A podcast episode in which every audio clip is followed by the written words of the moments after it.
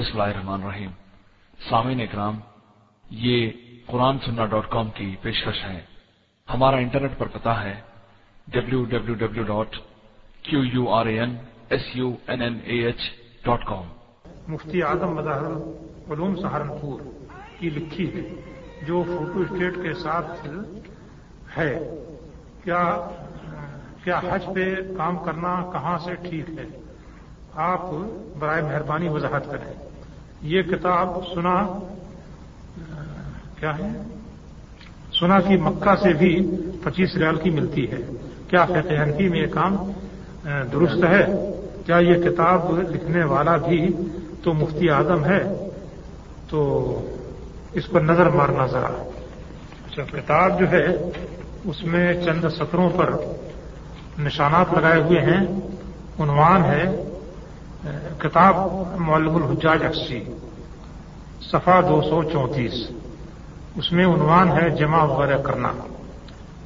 لکھتے ہیں مسئلہ، شہوت سے عورت یا کسی لڑکے کا بوسا لیا یا لپٹایا یا ہاتھ لگایا یا صحبت قبل اور دبر کے علاوہ کسی اور جگہ کی یا شرمگاہ سے شرمگاہ ملائی تو دم واجب ہوگا انزال ہو یا نہ ہو اور حج فاسد نہ ہوگا۔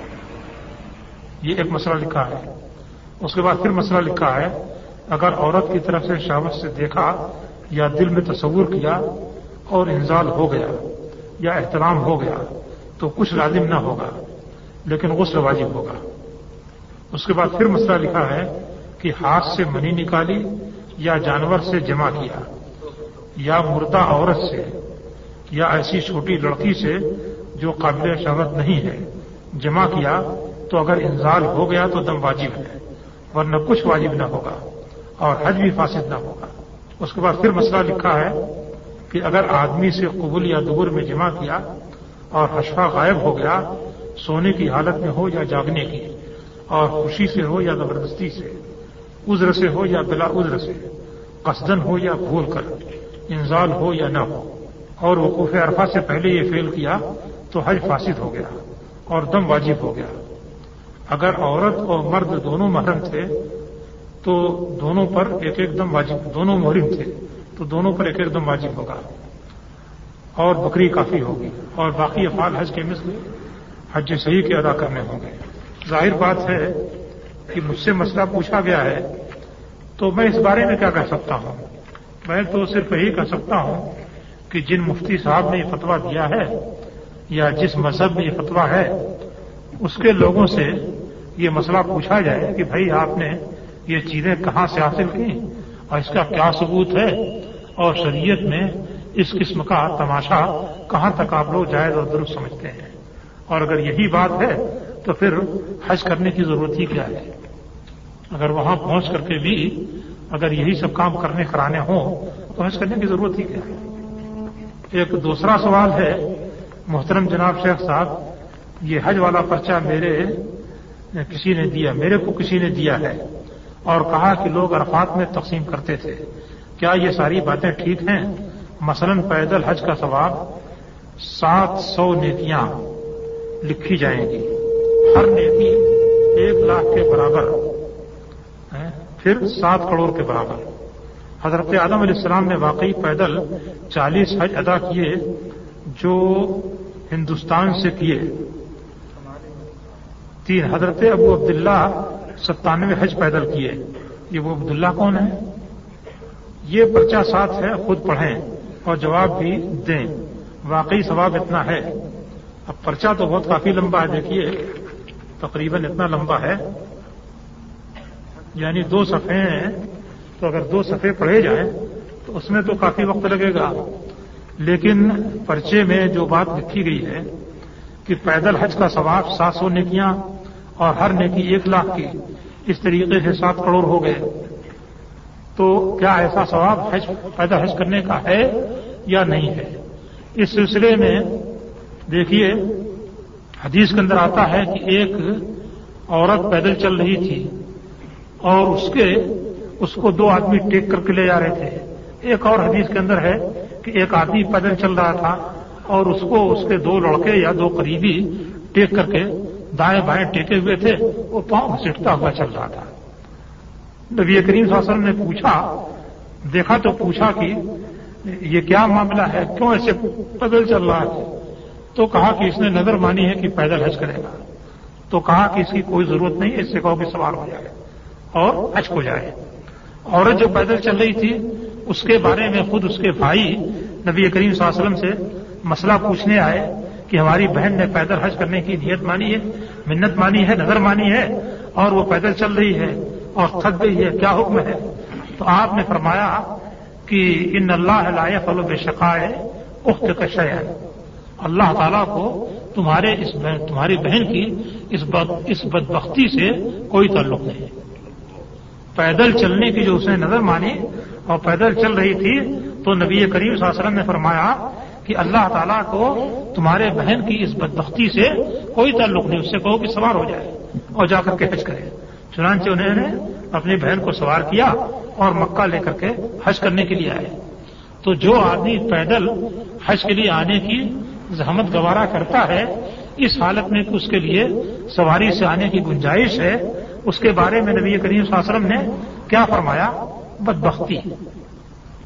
خواہ کی محنت، جس کا کوئی فائدہ، کوئی اجر نہیں ہے۔ ایک قسم کی بدبختی ہے کہ اپنے آپ کو عذاب میں ڈال رکھا ہے۔ تو نبی کریم صلی اللہ علیہ وسلم نے تو اس کو بدبختی بنایا۔ اور ہمارے بزرگوں نے اس پر سات کروڑ نیکیاں فراہم کر دی۔ تو ظاہر بات ہے کہ ان حضرات کو کوئی ایسی نبوت مل گئی تھی جو کہ نبی کریم صلی اللہ علیہ وسلم کو نہیں ملی۔ تھی اس کے علاوہ اور کیا کہا جائے؟ نبی کریم صلی اللہ علیہ وسلم نے تو کچھ نہیں بتایا۔ بلکہ اس کو بدبختی کہا اور ان لوگوں نے اس پر سات کروڑ یا ستر کروڑ نیکیاں اگر عطا کر دی ہیں تو اس پر اس کے علاوہ اور کیا کہا جا سکتا ہے؟ کہ اللہ تعالیٰ جو اجر دیتا ہے، یا تو اس کو ان لوگوں نے اپنے ہاتھ میں لے لیا، یا نبی کریم صلی اللہ علیہ وسلم کو جو نبوت دی گئی تھی، اس کے علاوہ ان لوگوں کو کوئی اور نبوت مل گئی اور اس کے ذریعے سے انہوں نے معلوم کر لیا کہ صاحب اس پر اتنا اور اتنا اجر و ثواب ہے۔ دوسری بات جو پوچھی گئی ہے کہ حضرت آدم علیہ السلام نے واقعی چالیس حج ادا کیے جو ہندوستان سے تھے، تو یہ تو بالکل غیب کی بات ہے۔ حضرت آدم علیہ السلام کے سلسلے میں جتنی بات اللہ تعالیٰ نے یا اللہ کے رسول صلی اللہ علیہ وسلم نے بتلا دی، وہ تو صحیح ہیں۔ اس کے علاوہ باقی جتنی باتیں کہی جاتی ہیں، اس کے بارے میں کچھ کہنا مشکل ہے کہ وہ صحیح ہیں کہ صحیح نہیں ہیں۔ بلکہ بیشتر باتیں ایسی ہیں جن کو صحیح ماننا بالکل عقلی طور سے بھی ناقابل تسلیم ہے۔ حضرت عالم علیہ السلام ہندوستان میں اتارے گئے، لنکا میں اتارے گئے، یا جدہ میں اتارے گئے، یا دنیا کے کسی اور حصے میں اتارے گئے، یہ بات کسی بھی صحیح روایت اور کسی بھی صحیح طریق سے معروف یا ثابت نہیں ہے۔ حضرت آدم علیہ السلام کے سلسلے میں جن لوگوں نے یہ بات روایت کی ہے کہ وہ ہندوستان میں اتارے گئے، ان لوگوں نے ایک بات اور بھی روایت کی ہے۔ اس کو بھی ذرا سن لیجیے، تو اس سے آپ کو معلوم ہو جائے گا کہ یہ سب قصے کتنے دلچسپ ہیں۔ لکھتے ہیں کہ جب حضرت آدم علیہ السلام کو زمین پر اتارا گیا، تو وہ اتنے لمبے تھے کہ ان کا سر آسمان سے رگڑ کھاتا تھا۔ ہاں آسمان سے رگڑ کھاتا تھا اور اس کی وجہ سے وہ گنجے ہو گئے تھے۔ ان کے سر کے بال چھڑ گئے تھے۔ ہاں۔ اس کے بعد اللہ تعالیٰ نے ان کا قد چھوٹا کر دیا تو ساٹھ ہاتھ کے باقی رہ گئے۔ اب یہ کتنی لطیف بات کہی گئی ہے۔ جو لوگ اس طرح کے لطیفے پیش کر سکتے ہیں، اگر انہوں نے یہ لطیفہ پیش کیا ہے کہ ہندوستان سے وہ چالیس حج کے لیے آئے، تو اس میں کوئی تعجب کی بات نہیں ہے۔ ان لوگوں نے ایک اور بھی لطیفہ پیش کیا ہے کہ وہ لنکا سے خانہ کعبہ تک چل کر کے آئے، تو صرف چالیس قدم۔ چالیس قدم میں لنکا سے کعبہ تک آ گئے تھے۔ ہاں۔ اگر چالیس قدم سے قدم میں لنکا سے کعبہ تک آ سکتے ہوں تو چالیس حج کرنا کون سی مشکل بات ہے؟ تب تو انہوں نے کوتا ہی کی کہ اللہ تعالیٰ نے ان کو ایک ہزار سال کی زندگی دی تھی اور صرف چالیس حج کیا۔ ظاہر بات ہے کہ ایک ہزار حج بھی کرنا چاہیے تھا۔ جتنی زندگی تھی اتنا حج کرنا چاہیے تھا۔ تو قصہ گڑھنے والے ایسی ایسی باتیں گھڑتے ہیں کہ جو بالکل صحیح طور سے غلط ہوتی ہیں اور جس کو پڑھ کر کے یا سن کر کے آدمی سوائے ہنسنے کے اور کچھ نہیں کر سکتا ہے۔ تو یہ جو حضرت عالم علیہ السلام کا چالیس حج بتایا گیا ہے، اس میں تو ان کی توہین کر دی گئی ہے۔ لہذا اس کو تسلیم کرنا ٹھیک نہیں ہے۔ اچھا ایک تیسرا سوال ہے کہ حضرت ابو عبداللہ نے ستانوے حج پیدل کیے۔ بھائی، ستانوے حج اگر پیدل کیا ہے تو کوئی حرض کی بات نہیں ہے۔ انہوں نے ستانوے دفعہ وہ چیز حاصل کی ہے جس کو نبی کریم صلی اللہ علیہ وسلم نے بدبختی قرار دیا ہے۔ ستانوے مرتبہ انہوں نے بدبختی اختیار کی ہے۔ کوئی حرض کی بات نہیں، چلو۔ ایسے لوگوں کا حوالہ دینا فضول ہے اور اس سے کوئی عبرت پکڑنا یہ بھی فضول ہے فضول ہے فضول ہے۔ اس کے بعد اچھا یہ لکھا کہ پرچہ خود پڑھیں اور جواب دیتے تو میرے خیال میں پرچہ پڑھنے کی ضرورت نہیں ہے۔ جو لوگ اس طرح کی چیزیں بانٹتے ہیں، تقسیم کرتے ہیں، وہ خود بھی جاہل ہے اور لوگوں کو بھی اپنی جہالت میں مبتلا کرنا چاہتے ہیں۔ جو ایک غلط قسم کا کام ہے اور اس سے مسلمان کو بہرحال بچنا چاہیے۔ یقول یوم عرفہ کا روزہ کیا روزہ اسی دن رکھنا چاہیے جس دن عرفات کے میدان میں حاجی پہنچتے ہیں یا دنیا میں جہاں جہاں نوز الحجہ کا دن ہے؟ کیا حدیث میں تاریخ یا دن کا تعین ہے؟ نو ذلحجے کو روزہ رکھنا ہے۔ ظاہر بات ہے کہ جس جگہ جو رویت معتبر ہے اس جگہ اسی دن کو رکھا جائے گا۔ اصل میں چاند کی جو رویت ہے اور اس کے حساب سے دن اور رات کی جو تعین ہوتی ہے، وہ ایسی چیز ہے کہ اس کے سلسلے میں اکثر لوگ جانتے نہیں اور اس لیے مشکل کا شکار ہو جاتے ہیں۔ دیکھیے، سائنسدانوں نے اس سلسلے میں محنت کرتے کرتے کوئی پہلو باقی نہیں چھوڑا ہے۔ اور یہ محنت آج کل نہیں ہوئی ہے، بلکہ مسلمانوں نے کی ہے اور مسلمان اس حد کو پہنچے ہیں۔ اس سلسلے میں کیا ہے کہ چاند جب کہیں طلوع ہوتا افق پر تو اس کے مشرق میں کچھ دور تک اس کے رویت کی ایک حد ہوتی ہے، جہاں سے کہ اس چاند کو دیکھنا ممکن ہوتا ہے، اور اس کے بعد مشرق کے جو علاقے ہیں، وہاں سے دیکھنا ممکن نہیں ہوتا ہے۔ اس کی صورت یہ بھی ہو سکتی ہے کبھی کبھی کہ مکہ جو ہے، وہ حد رویت میں داخل ہو، جدہ حد رویت میں داخل ہو، اور طائف حد رویت میں داخل نہ ہو۔ طائف جو ہے، وہ حد رویت میں داخل نہ ہو، مکہ اور جدہ حد رویت میں داخل ہو۔ یہ بات ہے ممکن ہے۔ تو ایسی صورت میں جبکہ طائف سے چاند دیکھنا ممکن ہی نہیں ہے اور جدہ میں چاند دیکھا جا رہا ہے، تو ظاہر بات ہے کہ جدہ میں جس وقت چاند دیکھا گیا، اس وقت یہاں کا اسلامی مہینہ شروع ہو گیا۔ اور طائف میں نہیں دیکھا گیا تو اسلامی مہینہ نہیں شروع ہوگا۔ ایک بات تو یہ ہے۔ دوسری چیز یہ کہ دنیا کے کسی بھی گوشے میں اگر ایک دن چاند دیکھ لیا گیا، مثال کے طور پر آج چاند دیکھ لیا گیا تو کل دنیا کے ہر حصے میں چاند دیکھا جانا بالکل لازمی ہے۔ یہ ممکن نہیں ہے کہ آج یہاں پر چاند دیکھا جائے اور کل دنیا کے کسی حصے میں چاند نہ دیکھا جائے۔ یہ بالکل ناممکن سی چیز ہے اور بالکل غلط سی چیز ہے۔ تو چوبیس گھنٹے اصل میں چوبیس گھنٹے دن رات کا مجموعہ ہوتا ہے۔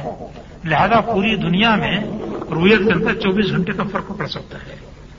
اگر آج جدہ میں چاند دیکھا گیا اور طائف میں چاند دیکھا جانا ممکن نہیں ہے، تو یہاں سے چوبیس گھنٹے بعد طائف کا مہینہ شروع ہوگا۔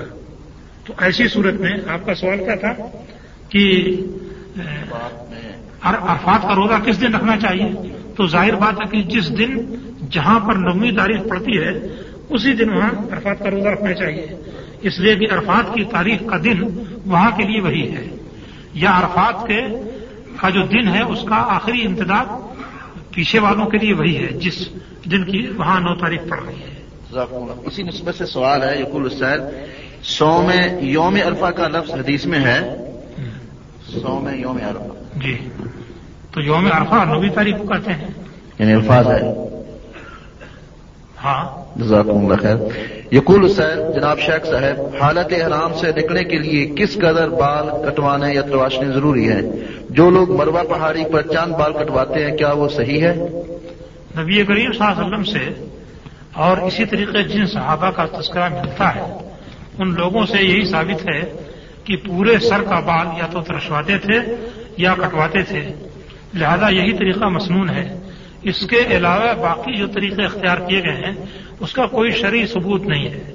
لوگوں نے اپنے اپنے مذاہب کے نقطۂ نظر سے اس کو اختیار کیا ہے۔ مثال کے طور پر شافیہ کے نزدیک مسئلہ یہ ہے کہ اللہ تعالیٰ نے سر کے بال کے مسح کا جو حکم دیا ہے، تو اگر کوئی ایک بال یا تین بال، اس میں اختلاف ہے، ایک بال یا تین بال کا مسح کر لے تو مسا کا جو حکم اللہ تعالیٰ نے دیا ہے، وہ پورا ہو گیا۔ اب چونکہ وہ ایک بال یا تین بال کے مسح سے مسح کے حکم کو پورا مانتے ہیں، اسی لیے کہتے ہیں کوئی شخص ایک بال یا تین بال کاٹ لے تو سر کے بال کاٹنے کا جو حکم ہے، وہ بھی پورا ہو گیا۔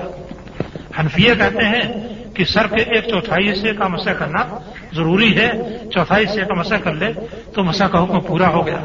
تو وہ کہتے ہیں کہ چوتھائی حصے کا بال اگر کاٹ لے تو کاٹنے کا جو حکم بال کا وہ بھی پورا ہو گیا۔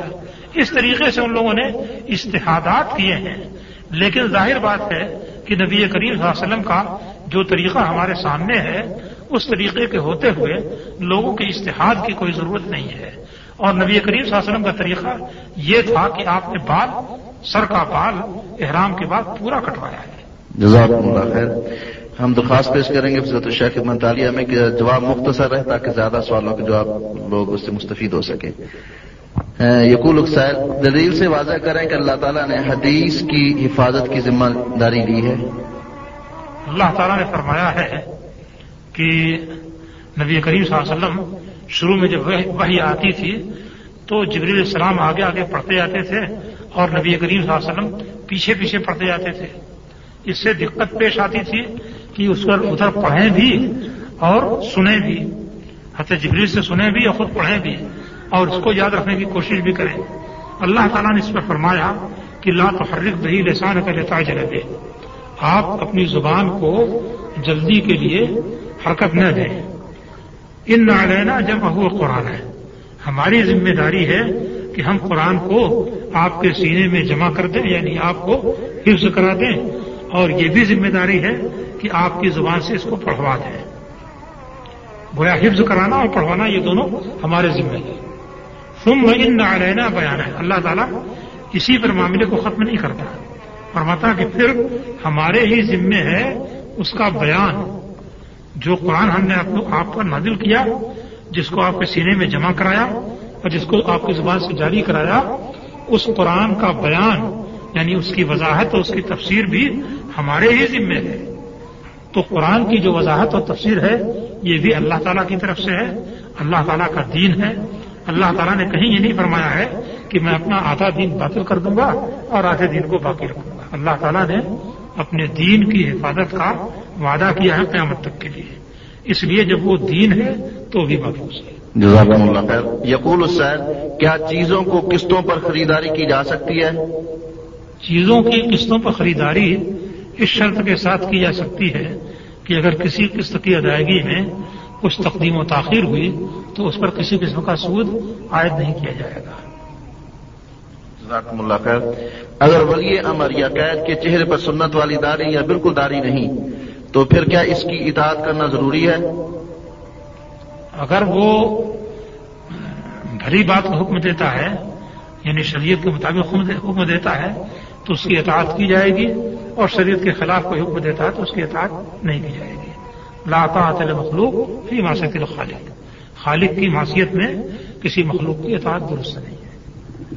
جزاکم اللہ خیر۔ یقول السین کیا اناج اس نیت سے خریدا جا سکتا ہے کہ مہنگا ہونے پر بیچ دوں؟ جیسا کہ عام طور پر خرید کر اسٹور کا لیا جاتا ہے سیزر گزرنے کے بعد بیچا جاتا ہے۔ یہ درست نہیں ہے۔ اس لیے کہ یہ قنض کے اندر آتا ہے احتکار کے اندر آتا ہے۔ اور لا احتکر اللہ خاتی احتکار وہی آدمی کرے گا جو کہ خطا کار ہو۔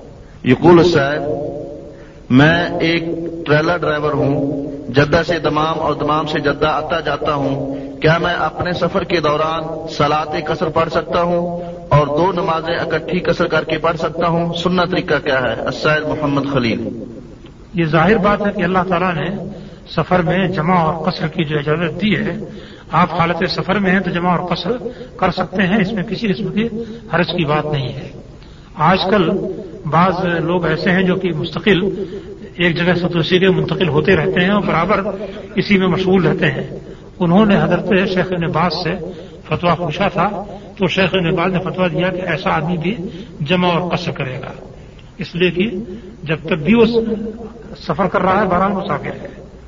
رقم اللہ خیر. یقول السید کسی جماعت یا تنظیم سے وابستہ ہو کر ہمیشہ کے لیے اس کا ٹائٹل یا لیبل لگا لینا، اگرچہ فردن اس کا اسلام کہیں کہیں ثبوت نہیں ملتا، کہ رسول یا صحابہ خود کسی طرف منسوب کرتے تھے، ذرا دلائل سے سمجھا دیجیے دیکھیے، اصل میں احزاب اور جماعتیں جو اس امت کے اندر بننی شروع ہوئی ہیں، تو اس کا سب سے پہلا کام یا سب سے پہلی جماعت یا حزب جو قائم ہوئی تھی وہ عبداللہ بن ابئی رئیس المنافقین کی تھی۔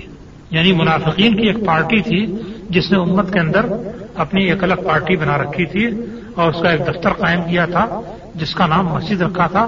اللہ تعالیٰ نے اس کو مسجد زرار کہا اور اس کو اٹھا دینے کا حکم دیا اور اس پر ان کی ملامت بھی کی۔ اس کے بعد پھر دوسری اور تیسری پارٹیاں جو قائم ہوئی اس امت کے اندر، ان کو رافضی اور خارجی کہا جاتا ہے۔ جنہوں نے اس امت کے اندر خروج کیا اور رزق کیا اور امت کے اندر ٹکڑے پیدا کیے۔ اس کے بعد کچھ اور پارٹیاں قائم ہونا شروع ہوئیں جو علم کلام کی طرف منسوخ ہو کر کے متضلہ اور جہمیہ اور فلاں اور فلاں کے نام سے مشہور ہوئی لیکن جب بدایت زیادہ پھیل گئی تو ایسی صورت میں وہ لوگ جو کہ صحیح سنت کے طریقے پہ تھے انہیں کو ایک پارٹی سمجھ لیا گیا۔ یعنی جس پر اصل مسلمان تھے، جمہور تھے اسی کو ایک پارٹی سمجھ لیا گیا، یہ سمجھ کی غلطی ہے۔ اس موقع پر آپ کو جماعت اور فرقے کا مختصر لفظ میں میں آپ کو مانا سمجھ بتا دیتا ہوں۔ کسی ایک معاملے پر جو لوگ جمع ہو جائیں، ان کو جماعت کہا جاتا ہے۔ اور اس جمع سے جو لوگ الگ ہو جائیں، ان کو فرقہ کہا جاتا ہے۔ اللہ اور اس کے رسول جو بات لے کر کے آئے تھے، اسی کو اختیار کرنا مسلمان پر واجب ہے۔ اس پر جو لوگ جمع ہیں وہ جماعت ہیں۔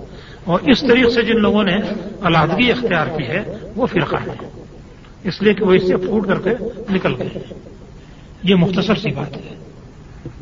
جزاکم اللہ خیر۔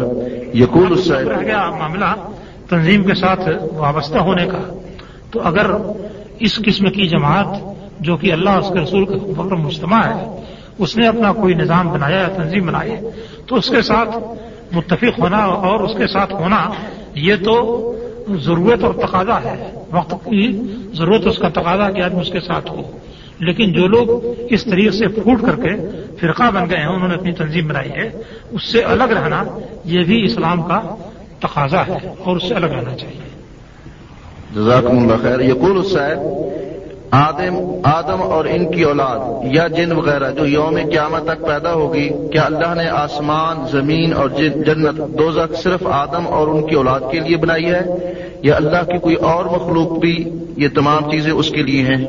دیکھیے، دنیا کی بہت ساری چیزیں ہیں جو انسان کے فائدے اور اس کی ضرورت کے لیے مسخر کی گئی ہیں۔ لیکن، انسان ان چیزوں کے لیے مسخر نہیں کیا گیا ہے اور انسان ان چیزوں کے سلسلے میں مطلوب نہیں ہے۔ پھر وہ چیزیں کس کے کس کے لیے مطلوب ہیں؟ یہ بات ہی واضح نہیں کی گئی ہے۔ جہاں ہے تیرے لیے، تو نہیں جہاں کے لیے۔ اقبال نے جو کہا تھا، جہاں ہے تیرے لیے، تو نہیں جہاں کے لیے۔ یہ روشنی آپ کے لیے ہے، لیکن آپ اس روشنی کے لیے نہیں ہے آپ مر جائیں تب بھی روشنی ایسی قائم رہے گی۔ زندہ رہیں تب بھی روشنی اس کے ایسی قائم رہے گی۔ روشنی اس لیے کہ آپ فائدہ اٹھا لیں۔ اتنے اتنی حد تک تو آپ کے لیے ہے۔ لیکن اس کے بعد اور اس کے ضرورت و مصارف کیا ہے یہ آپ سے غیب میں رکھے گئے ہیں۔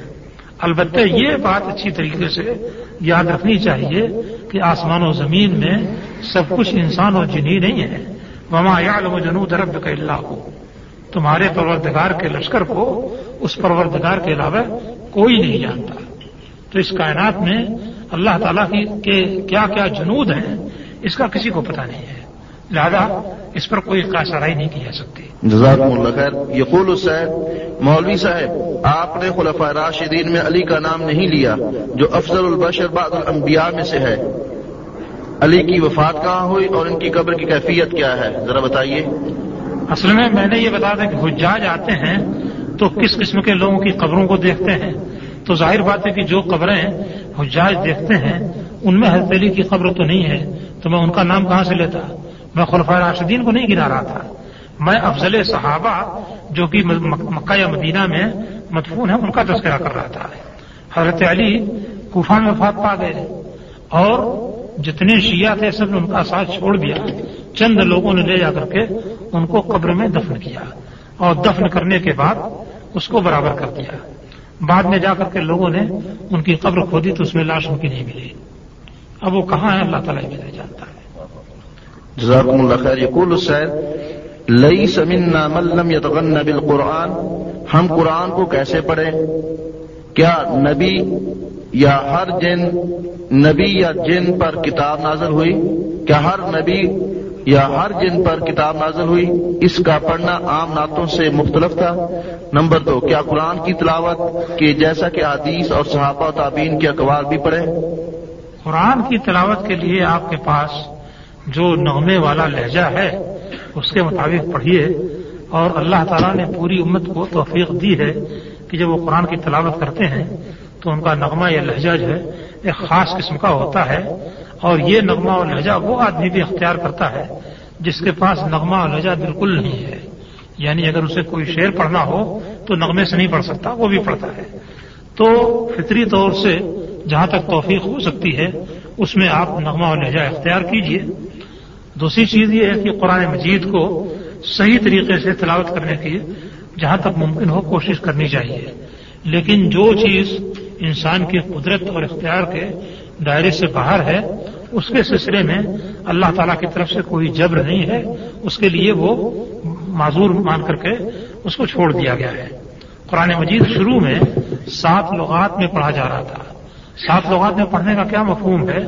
اس کا سیدھا سادہ مفہوم یہ ہے کہ مختلف قبائل اپنے اپنے لہجوں میں پڑھتے تھے۔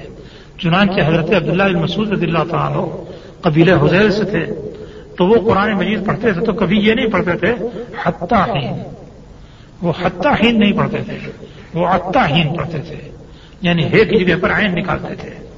مدینے میں قرآن لکھا جا رہا تھا تو جھگڑا پڑ گیا۔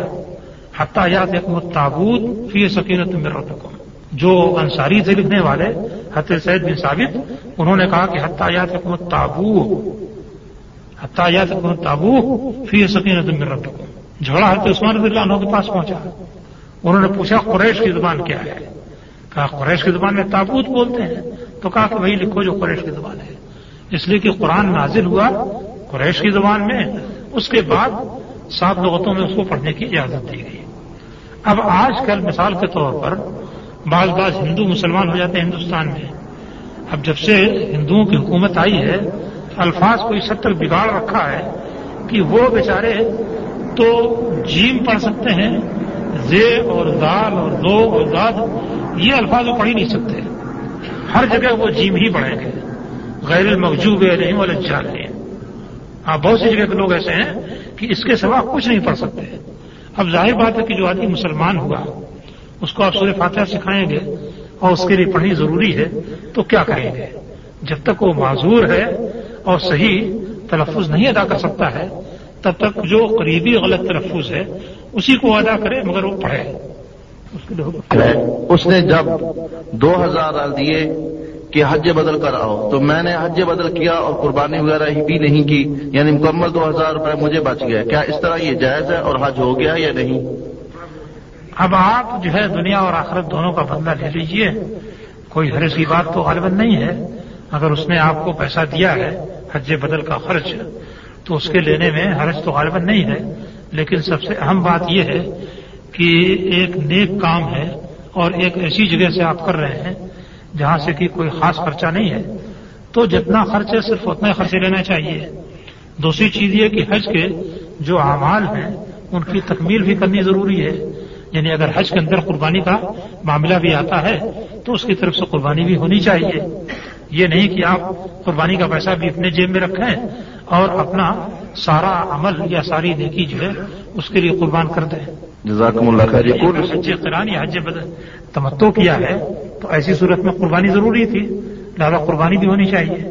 جزاکم اللہ خیر۔ یقول السید کیا قرآن کی تلاوت کے جیسا احادیث اور صحابہ اور تابعین کے اقوال بھی پڑھنے ضروری ہیں؟ نہیں یہ ضروری نہیں ہے۔ بلکہ قرآن کا جو نغمہ ہے وہ ان سے مختلف ہونا چاہیے تاکہ اس کو ایک خاص امتیاز حاصل ہو۔ جزاکم اللہ خیر۔ یقول السید کیا جدہ میں رہنے والے کے لیے طواف قدوم اور طواف ودا ضروری ہے؟ جی ہاں طواف قدوم تو مصنون ہے لہذا جدے والوں کے لیے بھی مصنون ہے۔ طواف ودا ضروری ہے جدے والوں کے لیے بھی ضروری ہے۔ جزاک اللہ خیر. یقول حسین، فقہ حنفی میں ہے، اگر عرفات میں امام صاحب خطبہ سنائی نہ دے، تو خیمہ میں علیحدہ علیحدہ نماز پڑھے اور